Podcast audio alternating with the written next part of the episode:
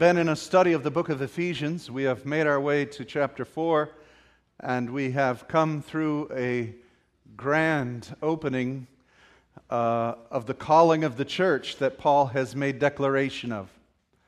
Paul is speaking to the nations, and he's declaring unto them that the church was not a secondary thought, an afterthought of God. It was not some plan B that God had made because Israel failed. It was something predestined before the beginning of time, something God had designed and purposed uh, out of His sovereign will, and that we, the nations, have now come into this time. And uh, as we can read in Ephesians chapter 4, we see that Paul says this I, therefore, a prisoner of the Lord, urge you to walk in a manner worthy of the calling to which you have been called. Whenever you have the word therefore, you have the sense that there's something that is coming to conclude what has been before this conversation. Therefore, therefore what? How are we going to walk according to this calling? He says, therefore, since we were called, since we were predestined, if you will, he declares from chapter 1 since you were predestined before time began by the grace of God and that God had called this time for all nations to come in through Messiah. Therefore, he says, since knowing the hope of your calling, the rich inheritance of that position you have in him, and the power of God for you in the Messiah, therefore, since we were once dead in sin and are now seated in heavenly places with Christ Jesus, therefore, once we were joined together now with Israel to be one new man in Messiah, therefore, since we were a hidden mystery in God and now revealed and on display for all principalities and powers. Therefore, since we may know uh, and display the breadth, the height, the length, the depth of his love, and being filled to the fullness of God, therefore, since we know all this, we need to walk worthy of that calling. That's where we've been brought to. The scope of this vision is tremendous. It takes us before time in eternity and says that God had purposed you for this day and this hour. The ra- lavish love He poured on us, that we would be seated in Christ, a new man, a new being on planet Earth through Jesus. Therefore, He says, let us walk worthy of that calling. Does, does anybody feel a little bit overwhelmed concerning that calling? I, I, I, know that some of you feel that you were called to be a policeman. Some of you were called to be politicians. Some of you were called to be moms and called to be dads. Great things, all of us. But unless you understand that you were called by God to be in the body of Christ, you're hitting too low on the bar. We have got to understand the high calling that we have in Christ Jesus. Amen? Church, this is an amazing thing. Look around you. Look at the people that are in the body of Christ. Here we are, the called from eternity past into reigning with Christ in eternity future. This is an awesome concept. Let's walk worthy of that calling. Amen? I don't, I'm tired of mediocrity. I want to move into the high calling of God. We should have that expectation on ourselves since God has that expectation of us. And He didn't leave us weak, He gave us the very power of His own Son that raised Christ from the dead. So it's in us, and we're able to do this great thing. But how? How do you walk worthy of this calling? I'm glad you asked that. He goes on and he says this with all humility and gentleness with patience, bearing with one another in love, eager to maintain the unity of the Spirit in the bond of peace. Bottom line is, we can't do this on our own. God didn't call one person, He called a body. The body of Christ. Now, we can't do it in and of ourselves. We have to be placed into Christ Jesus, who can and will accomplish all things to the will of his Father. And so we're in Christ doing this, but it's not a solo act. We need each other. This is going to be something that will be done by the body corporate. All of us. That means, therefore, we need humility. We need gentleness with each other. We need a lot of patience. How many of you know that? We need a lot of patience with each other because we're not going to go forward unless we're all going. That's not an easy thing, is it? You ever lead a group on a sightseeing tour, right? You ever see people on sightseeing tours? I like this when I go overseas and you'll see different tourists. And they all have like red hats on, and the leader has flags, you know. Remember those bicycle flags? That the, the leader carries one of those. How many of you ever seen that? And they all have matching t shirts and they're all going, right? And there's always two or three behind, staggering, or taking pictures. And they've got to wait. Come on, we're moving on now. How many of you know that happens in the Spirit? Jesus, our captain, is walking forward, moving us forward, and we're all, we're all just gone. okay. We're doing this together. That's why we've got to cultivate a unity among us. This has got to be done. It's unfortunate that the devil understood it and has wreaked havoc on the unity of the church. And so on this corner, we've got this group of people who won't connect on that corner with that body of Christ, who won't connect on that corner with that body of Christ. You see how many churches are around here? Praise God for that many churches, but it's unfortunate that we can't get along. We won't even talk to each other because you sprinkle and we dunk. Seriously? And so, what God says is, we have to do this with humility. Would you lay down your highfalutin thing and consider your brother or sister? Would you be gentle with someone who's maybe struggling and would you help them so that we can move along? Would you be patient? Let's get there, brothers and sisters. Let's get there. Bearing one another in love. Let's not kill the wounded, let's heal them. Let's strengthen them. Let's pull them along. And so we must have absolutely the unity of the Spirit in the bond of peace. The bond of peace. The bond of order and shalom. There needs to be leadership. There needs to be direction. There needs to be vision. There needs to be those who will obey, those who will respond. This is really hard in America because we're taught to be independent, rugged individualism. You can't tell me what to do. And believe me, I get that all the time. They, folks come to me for counseling. I tell them, I really feel this is what the Lord would have you do. And they come with an option. Maybe I'll listen, maybe I won't. Okay. I've come to learn. You're going to do what you want to do, anyways. And folks do. And so a month later, they come back worse shape than they were before. Did you do what I asked you to do? No because we're going to make it on our own. We need to learn. Uh, the church really needs to learn leadership and obedience, a servant's heart. Listen to the leadership, listen to the vision, obey. It's not a democracy. It's awfully quiet in here. we don't elect Jesus, right? We must follow. Find someone who has a godly leadership, obey, follow, serve. And uh, understand this. If you could, could I speak to the young people, the graduates? Could I, could I encourage you? If you could learn to submit and obey, you're going to go far in life, really far. And what happens to the person who learns how to submit and obey, you will rise to the top in leadership. Because people who learn how to submit and obey their bosses will learn how to run efficiently the corporation or the business, and the boss will appreciate you, see that, and elevate you. This is how it works. Rebellion will always keep you under oppression. These are spiritual principles understood in the law of the kingdom of God. Could I encourage you to follow them and understand them? There needs to be unity in the Spirit in the bond of peace. And what he's saying is this we must be the church. Walk according to that high calling we have. We're the church. How many of you know that right now, sitting in this room, are world leaders? We are world leaders. We are going to be ruling. This is crazy.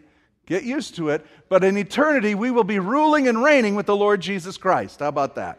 If we don't learn, learn now how to submit and obey, what positions are we going to get there? right? We need to be the church, so we have to guard the unity. Guard the unity. We can have opinions about each other, but let's not our opinions go into uh, shaming. Uh, let's not have our opinions of each other go into gossip or slander. You know, you don't have to like me. That's fine. We don't have to be pals and friends, but we need to be the church together and we need to accomplish what God wants to accomplish, right? Amen? And, and so let's guard the unity. Don't let the enemy come in. I'm reminded of a story in World War II when uh, there was a small church in Poland and they went through a church split because they were arguing about pews or furniture or something. And so the board split up and they were angry with each other. But when they got invaded and the enemy came in and brought them together and began to want to divide the church and split them up according to what they had heard was the division, those elders would not speak against each other. Oh, they may have disagreed, may have disagreed on the color of carpet or pews, but when it came to guarding the faith, they stayed solid one for another and would not speak against another. We can have differences, brothers and sisters. I'm not saying that. Of course we can. We can even have arguments. You do in your marriage, but you stay together, don't you? For the sake of the unity of your home. And you learn to love even in the midst of a disagreement. Let's learn to be the church and guard our unity. Amen? Now, what is the unity of the Spirit and the bond of love that he's talking about that we're supposed to guard? He lists seven of those. So, with all humility and gentleness, patience, bearing one another in love, guarding the unity of the Spirit, what are those seven bonds of unity that we're to guard? How do we do that? With all humility, patience, bearing one another in love. The seven ones in this next portion of Scripture is what we're to have in unity. It's what we're to guard, and it's who we're to be. And so he lists them now. He says this He says that there is one body and one spirit, just as you were called to the one hope that belongs to your call. One Lord, one faith, one baptism, one God and Father of all, who is over all and through all and in all. That's our bond of unity in the Spirit. So guard your doctrine well, Paul told Timothy. What is it we're supposed to guard? What is it that sets us apart as the church? Seven is the number of perfection. Here is the perfection of our unity. Number one, we are one body. There's one body of Christ. There are not splinter groups of the body of Christ. There's not someone who's more a part of the body and less a part of the body. We may have differences in some of the doctrines, but the essential doctrines we must have complete unity on and that is how someone is saved and by what means we are saved. And so we have one body of Christ. This church has never segregated itself from other believers. We believe in working with churches together. We believe in working with different denominations because the denominational differences are 5% of the whole of what we agree on. We're not going to splinter away from that. Guard the body of Christ. Amen? and work together in the body of Christ. How many of you have brothers and sisters in the Lord at work that you work with that are at a different denomination? But in the secular workplace, you're the body of Christ, aren't you? Right? We'll purposely and rightfully so avoid those topics that may bring some level of, uh, you know, distance or uh, dissension or whatever. We, we don't need to do that. In the workplace, we're one body. Amen? And I can come together with someone else who's a non Pentecostal, and I don't have a problem in worshiping my Lord Jesus Christ with them. Amen? Amen. And if someone sprinkles, I don't have a problem preaching at that church. If I dunk, I sprinkle too. I just go for all of it. Get them wet. That's all I say. Whatever. What about being in one spirit? There is only one Holy Spirit by which the body of Christ is sealed with. Right? And since there's one body, there's one spirit that motivates that body. I've been with people that, uh, that are contentious in the faith. They're the ones who draw the lines and say, You're not and we are. That's fine. You do what you need to do. God bless you. You're still my brother. Well, you think I am or not, but you're still my brother. Well, I'm going to keep working in the field. I'll, you can join me or you can work on that side. I don't care. I'm just going to get the job done. But there's one spirit in the body, right? There is one hope. What is our hope? That the hope of Jesus. That's our blessed hope, the return of Jesus Christ. And there is one Lord, okay? There is one Lord and head of the church. There is one mediator between God and man. Who is it? the man, Christ Jesus. Amen? One Lord, one hope, one Spirit, one body. There is one faith. There are not many ways to get to God. God didn't open up any other avenues except through his Son, Jesus Christ, who he predetermined before the beginning of time that through Christ all flesh could be saved, whosoever will, if they call upon the name of Jesus. Not Buddha, not Mohammed, not Joseph Smith, not William Taze Russell, but Jesus Christ. Jesus Christ. One Lord, one faith, and there's one baptism. What that means by one baptism, it doesn't mean the mode of baptism. It means the entrance of salvation into the faith. Faith in the Lord Jesus Christ is the only means by which we are saved. It is faith in His blood that saves us. It's not faith and works. It's not faith and penance. It's not faith and anything else. It is faith in the Lord Jesus Christ and being immersed in Him on the cross that saves us. Amen? Our, identify, our identification in His Christ and His death, burial, and resurrection. That's our baptism. Amen?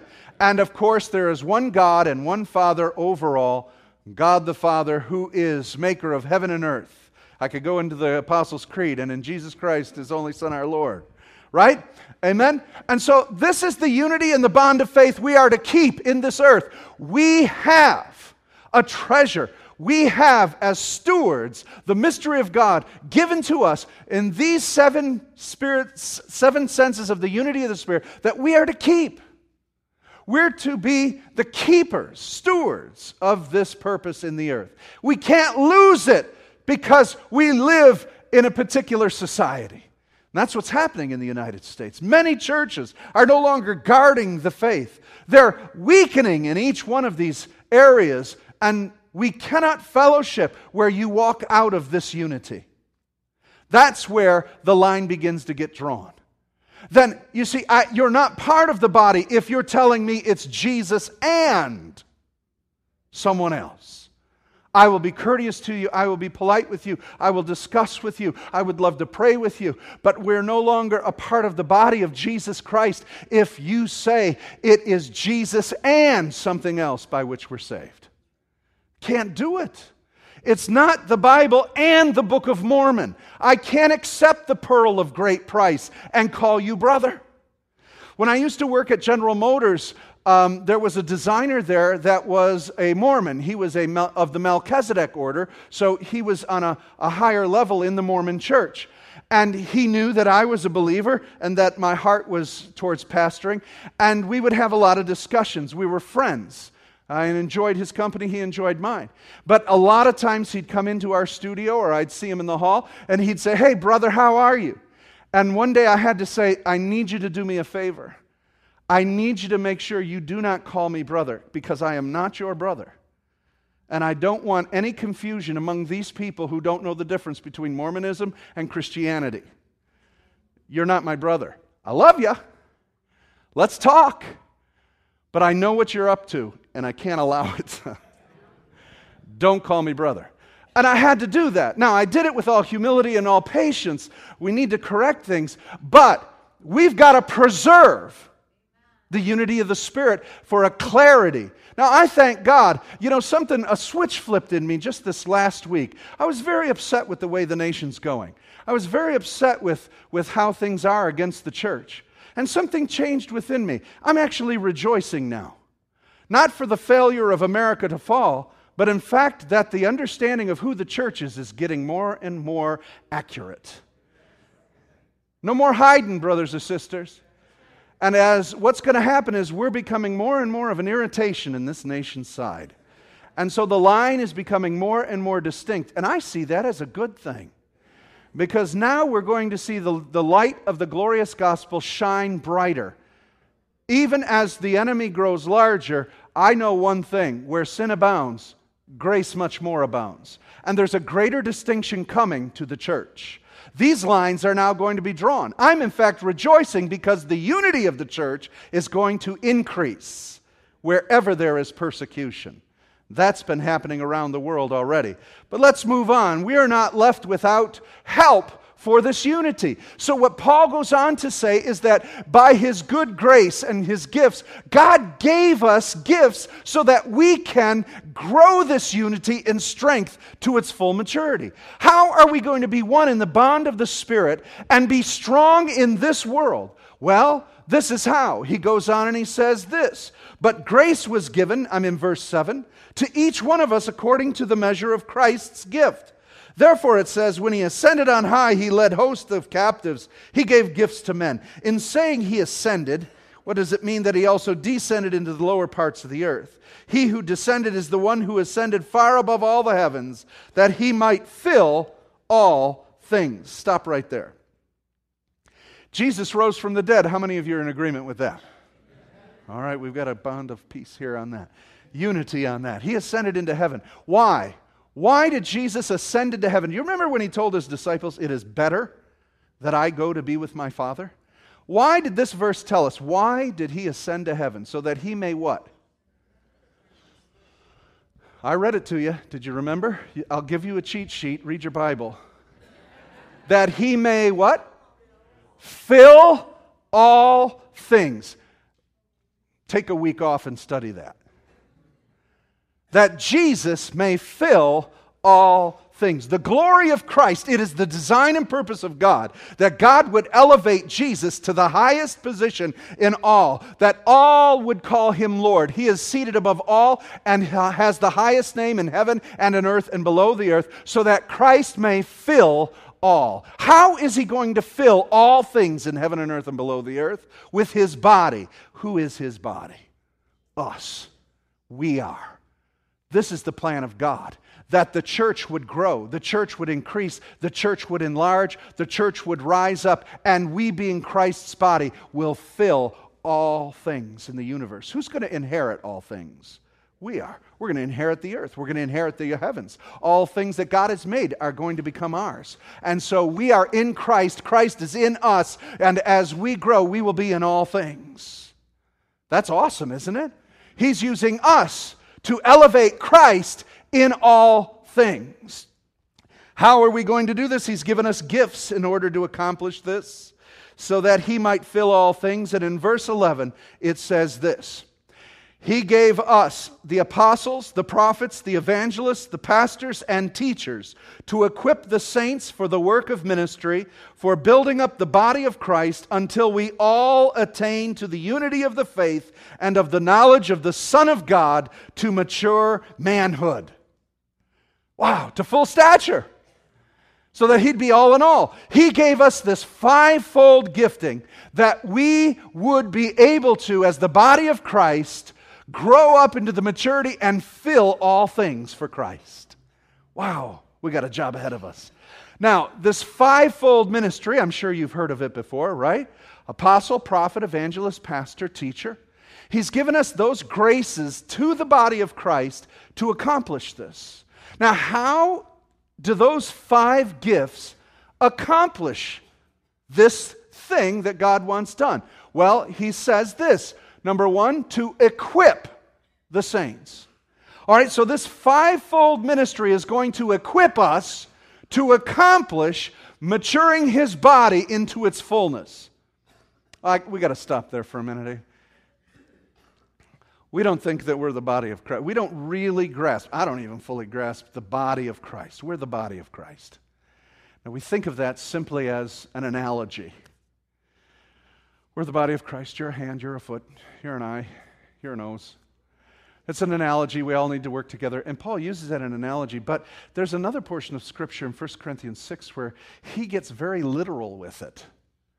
He says, Do you not know that you are a member of Christ's body? And he says, literally, a member, a member, a part.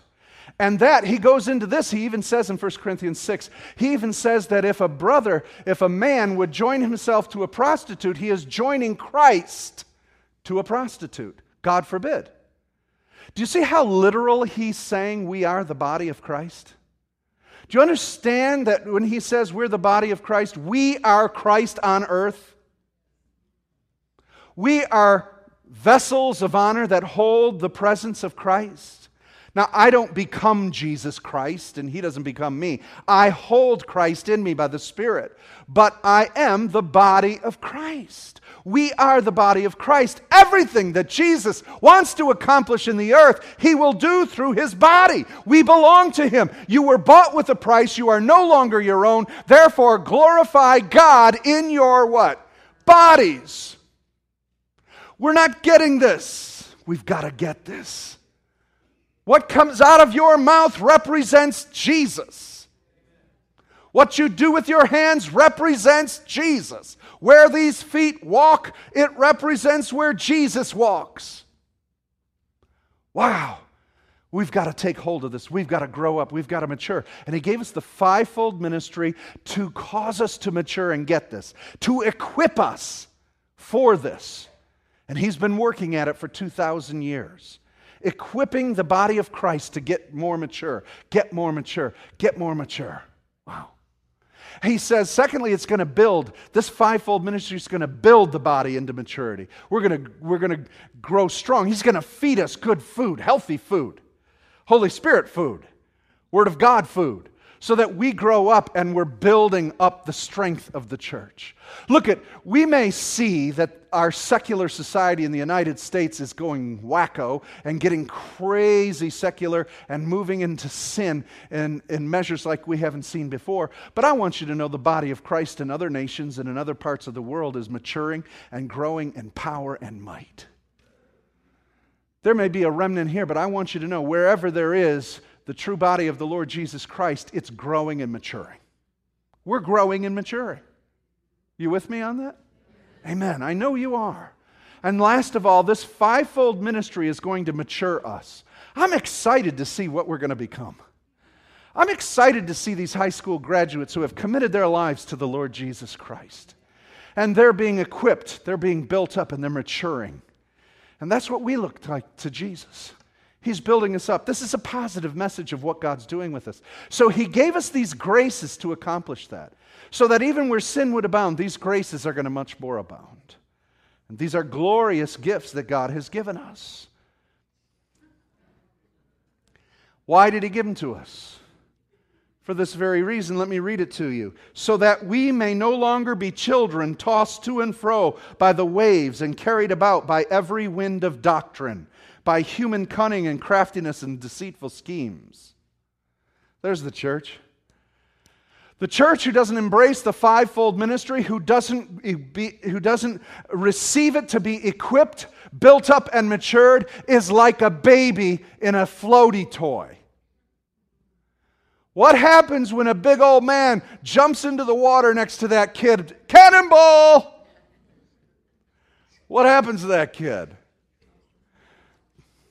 And for many who will not move in the equipping and in the maturing of the church, that's us.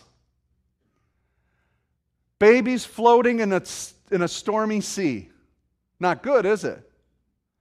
Usually whining and crying. We shouldn't be a little baby in a floaty toy. This is what we should be walking on water in the full stature of the Lord Jesus Christ. That's where we're headed, brothers and sisters. That's what we're supposed to do. Can you get this analogy that Paul's talking about? God wants us to walk rightly according to the calling that we have. Are you getting this? Putting it together now. He wants us to walk uh, circumspectly according to the high calling that we've had. He took us four chapters to get to explain this huge calling that is upon our lives. And he said, Look at, you need to do this. You need to do it with humility and patience, keeping the bond in the Spirit, keeping unity together. Let's do it together. Why? But you don't have to do it on your own. I'm going to give you the graces of the fivefold ministry to accomplish this so that you will no longer be like this and not fearful or afraid of what's coming to your society, what's coming in your city, what's coming at you, but you will not only be tossed, you will not be tossed to and fro, you will walk on the troubled waters. And you'll say to the wind, Be still. And you'll say to the storm, Shut up. Amen? This is where we're headed. He said this fivefold ministry will bring us into the full stature, the full development of Jesus Christ. Now, that is amazing. Let's take a look at this fivefold ministry very quickly. I have an entire series on the fivefold ministry. If you haven't heard this teaching, I would encourage you to purchase it from the CD room so that you could get up to speed on it. I spent about five weeks, that would make sense, wouldn't it, on the fivefold ministry.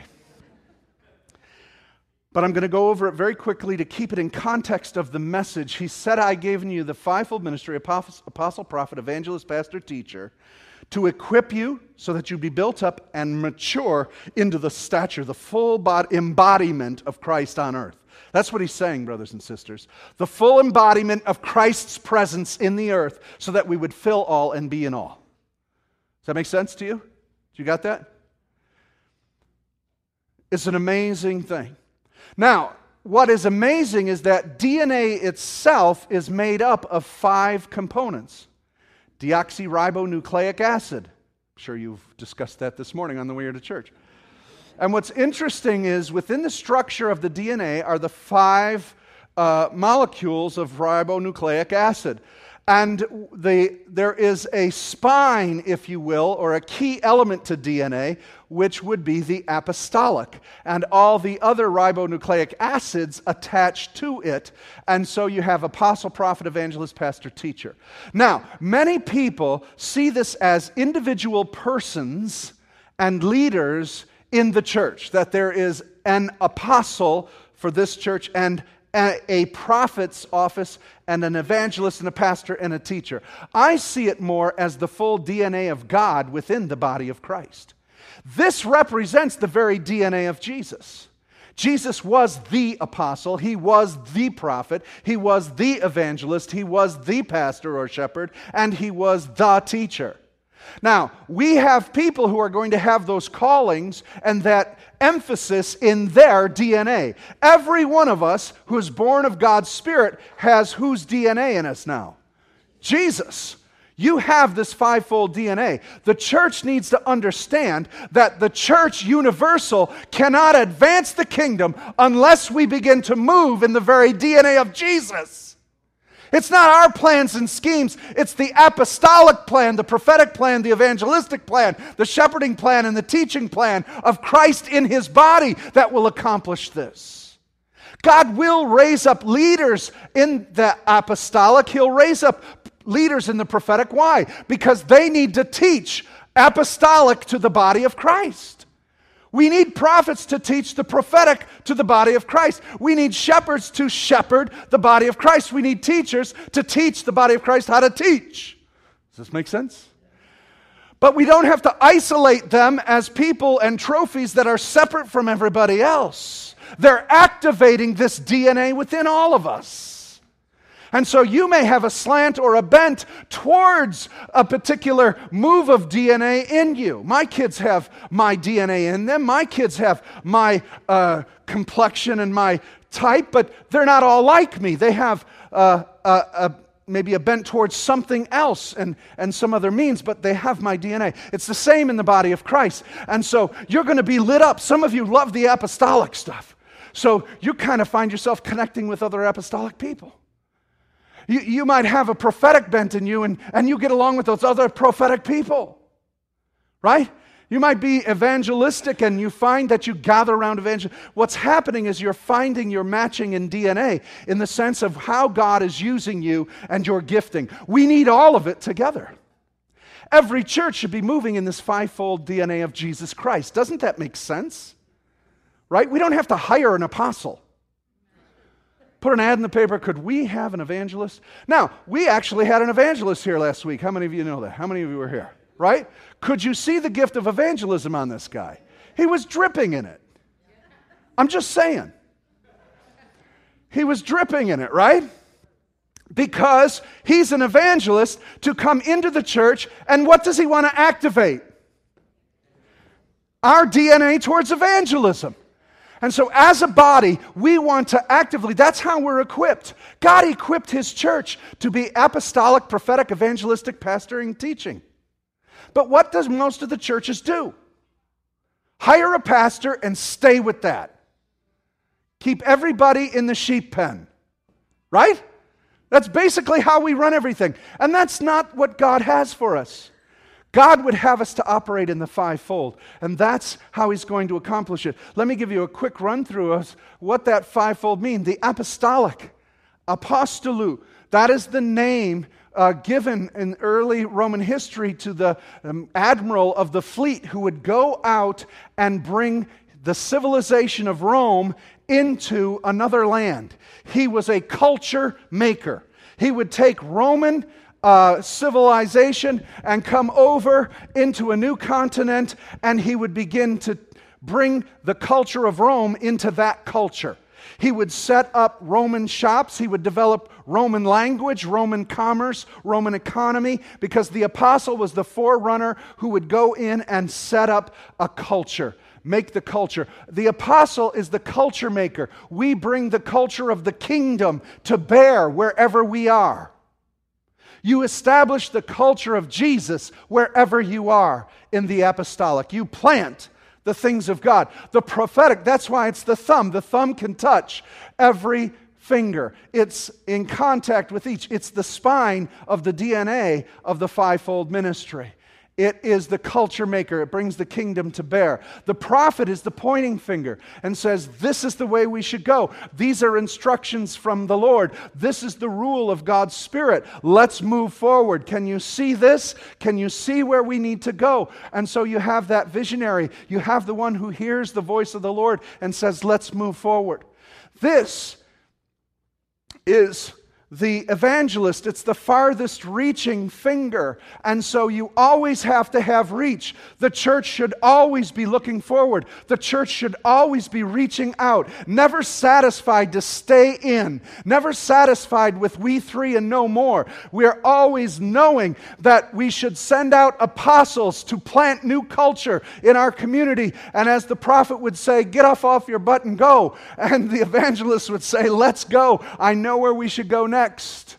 The pastor, it's the wedding ring finger. It's the one who loves and cherishes and cares for the people in this process so we don't leave anybody behind. No one gets hurt and wounded while we're doing that. It's all right. Get over it. You'll get over it. Come on. Let's go and let's stay together. And last of all, you have the teacher who can get into your ear and instruct us in what the Lord is telling us to do and how to live a godly life while we're going forward. And the Lord says, Move.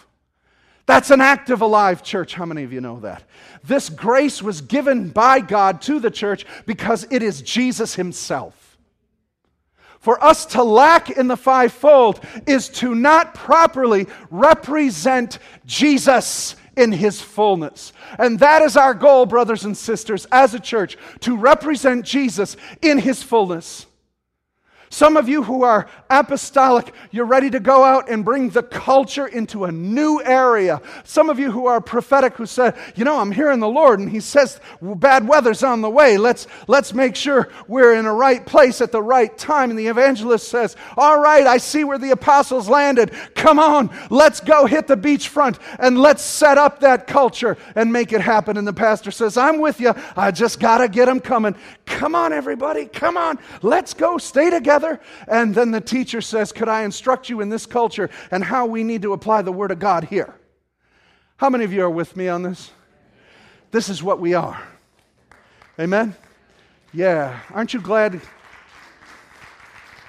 Now, we have got to find that heart and find that purpose again in the church. It's God's design. He said, I'll build my church. This is how He said He was going to build it. Now, for us to add a, a different route on how this is being done is absolutely foolish. For us to neglect a particular portion of it is absolutely foolish. And so, Ephesians 4, after all the grand design of all of it, Paul says, you know what? You need to walk worthy. Walk worthy of your calling. How? Speaking the truth in love so that we grow up in every way into Him who is the head, into Christ, from whom the whole body, joined and held together every joint, every ligament, is equipped when each part is working properly, making the body grow so that it builds itself up in love. Respecting our giftings, respecting each other, a unity and a bond of the Spirit of peace. We're going forward, Christ Community Church. You belong here. You belong to this work of God. You belong to the kingdom of God. we're going to move in the fivefold and we're going to expand to what God would want us to be. What do we want to expand to? I know, let's be a really big building. There's no buildings mentioned in this verse. It's not about a building. Let's have a really big ministry. It's not about a ministry. Who are we going to be built up in? Jesus. Jesus.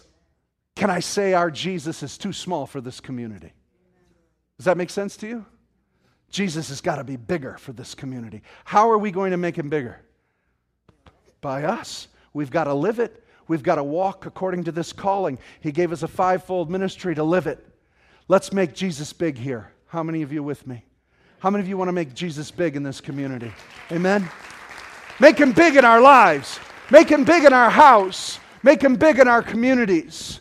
That's what is walking worthy of our calling is going to bring us to. Would you stand with me and let us pray?